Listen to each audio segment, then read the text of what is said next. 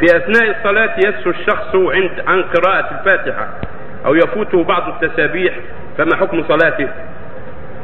إذا سهى الفاتحة يعيد الصلاة. الفاتحة ركن من أركان الصلاة لكن الإمام منفرد ولم يأتي بالفاتحة ما تصح صلاته.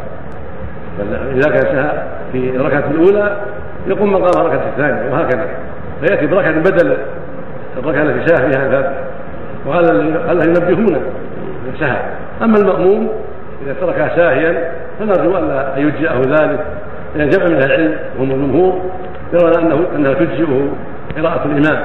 لكن لا يتعمد ترك الآية. الواجب عليه يقرأ الفاتحة ولا يتعمد.